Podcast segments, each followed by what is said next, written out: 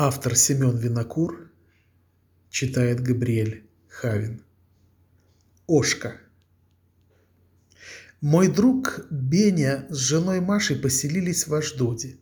В России жили в коммуналке, здесь, на съеме. Мечтали купить квартиру. И вот купили. Маша отличилась. По копеечке собирала. Десять лет никому дышать не давала. Десять лет они не были в отпуске. Машину не меняли, детей не баловали, экономили.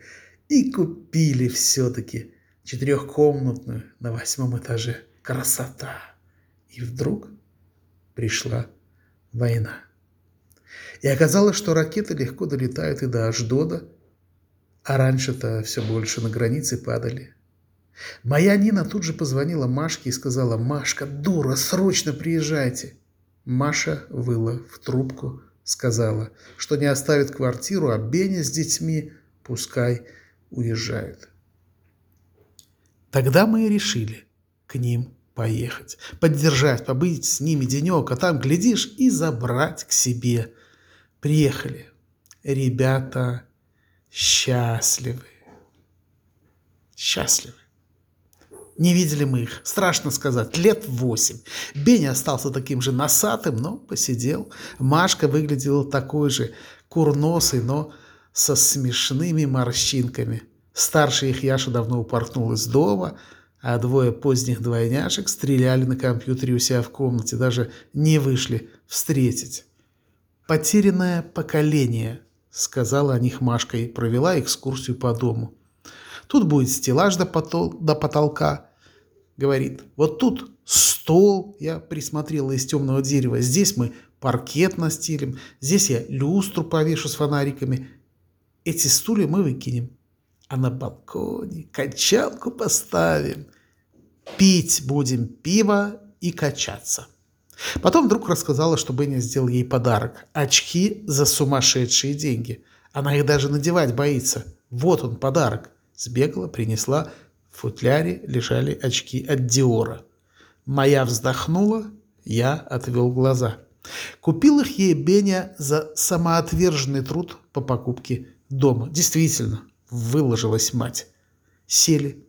Селедка под шубой была полный атас. Холодец без равных. Теперь я на Нинку покосился.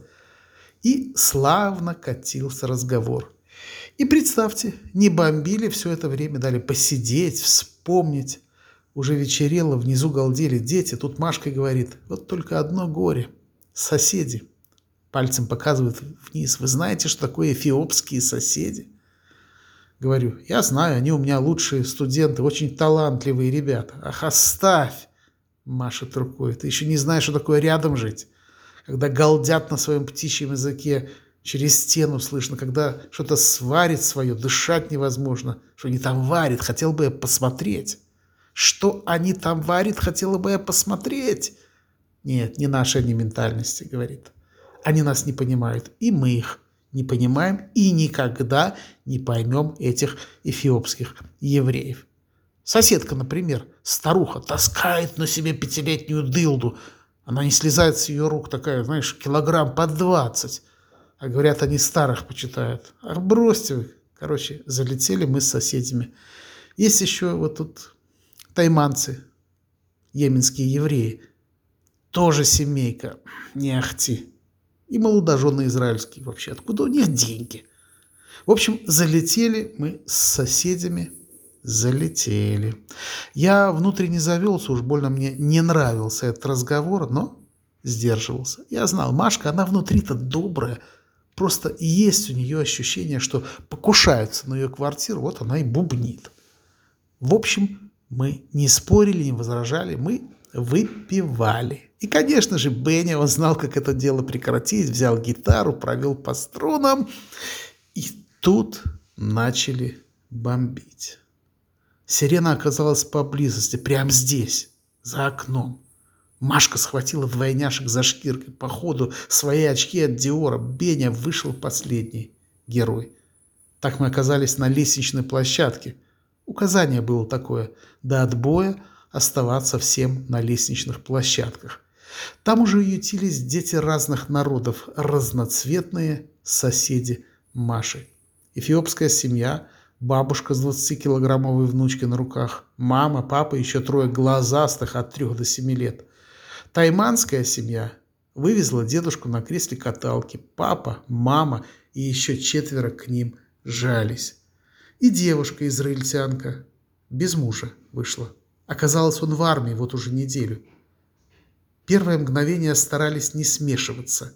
Каждый о своих беспокоился, ну, это понятно, пока не услышали «Бум!». Что-то упало где-то уж очень близко. «Ой-ой!» — сказал тайманский дедушка. Знаете, прозвучало совсем по-русски. Завыло снова, и мы как по команде сблизились. Мы, мужчины, громко дышали. Героически замыкали круг.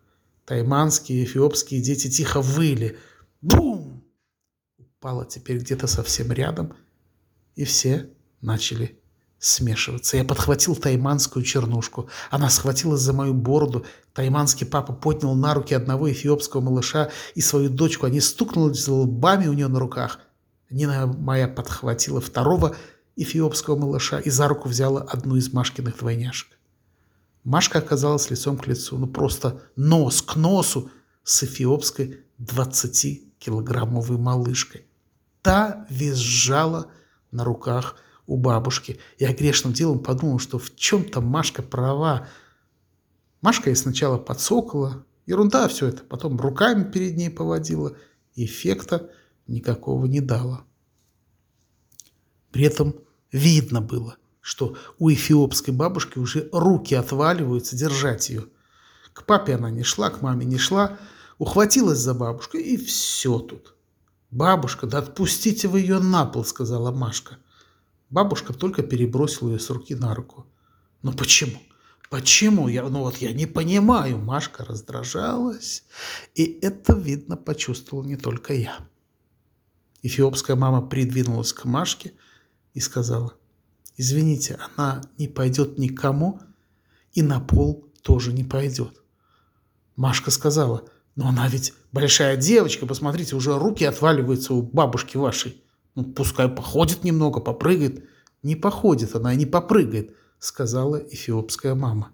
Я, я не понимаю, сказала Машка. Все ходят, посмотрите, а она не походит, видите ли? Она ходить не может, сказала мама. Вы что, не знаете? Как это так?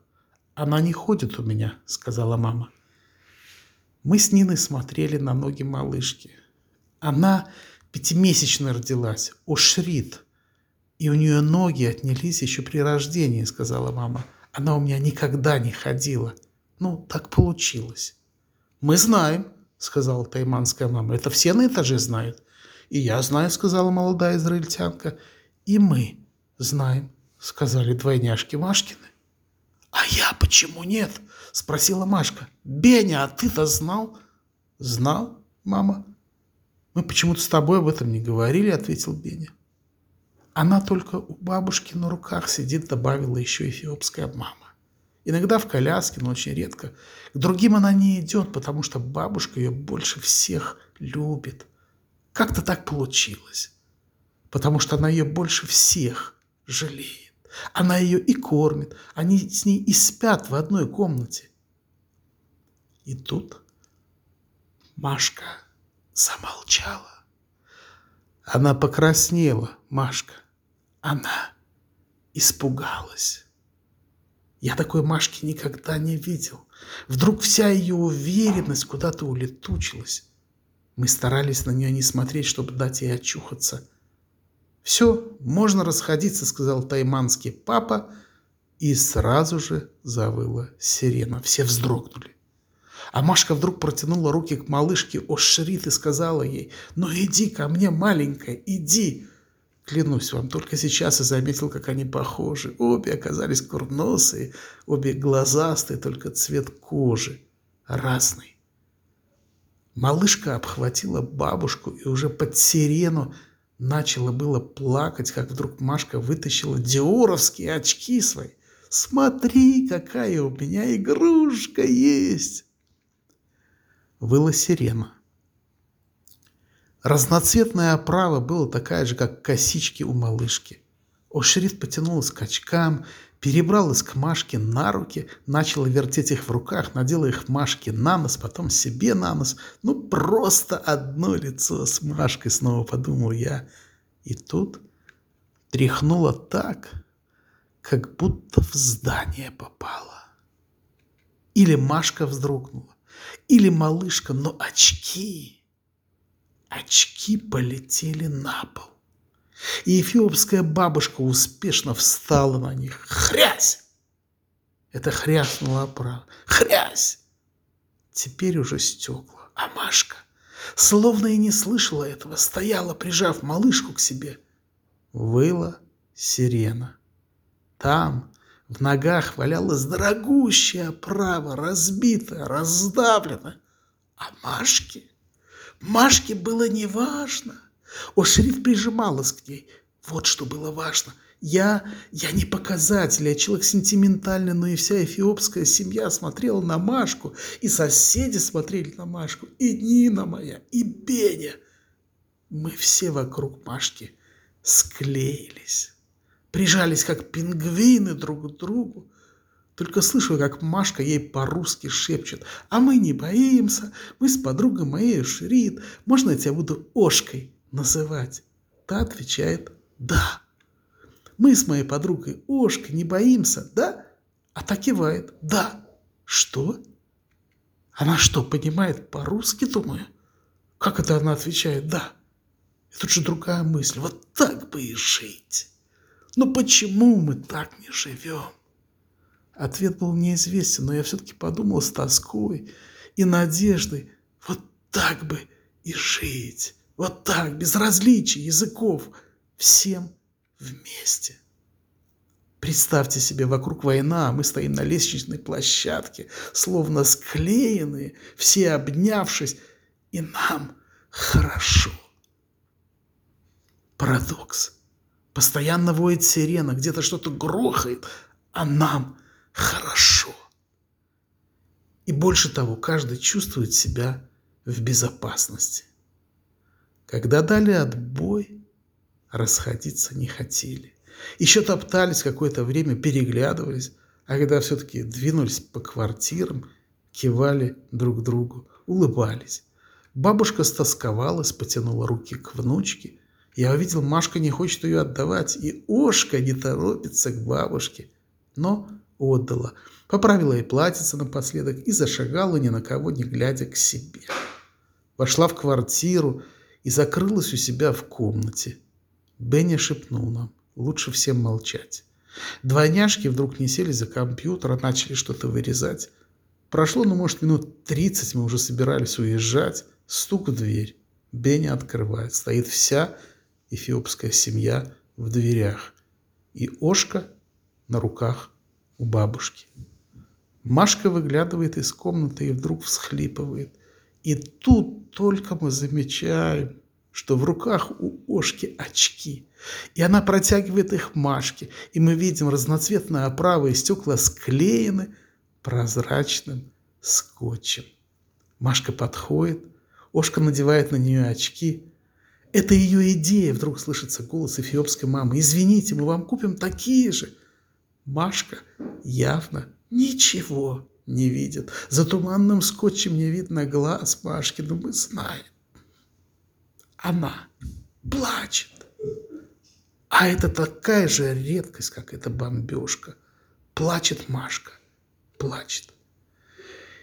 И тогда подходят двойняшки, ну да, то самое потерянное поколение, и добивает ее, свою маму. Они передают Ошке то, что они там сооружали. Оказывается, это город красивый, вырезанный и склеенный из разноцветной бумаги. Как это они успели так быстро? Они готовили подарок кошке, эти отмороженные Машкины дети. В этот вечер до поздней ночи мы пировали. Мы праздновали общее новоселье в Машкиной квартире. Кстати, она настояла. Мы и все соседи – и никому не верьте, эфиопская кухня – это что-то редкое. Я объелся тып с вотом, говядиной, жареной с перцем. Я чуть не задохнулся от соуса чоу бербери. Острее ничего не ел в жизни. И кофе их самый лучше. А тайманский суп? Тайманский дедушка потребовал, чтобы все его попробовали. Оказалось, что это он сам, сам это варганит дома на примусе. С тех пор я не пропускаю ни одного тайманского ресторанчика. Ну и Машка, конечно, не оплошала мать. Выдала все, на что способна. И так мы сидели до двух часов ночи. Сидели вокруг стола на равных и говорили. И было нам всем о чем поговорить. И было нам всем понятно, что вот так за столом сидит семья. Слышите? Семья. Разноцветная, разноголосая, поднявшаяся над всеми различиями. Поэтому и семья. Тогда только и приходит оно. Оно самое счастливое состояние покоя. По скрипту. Кстати, Ошка заснула на руках у Машки.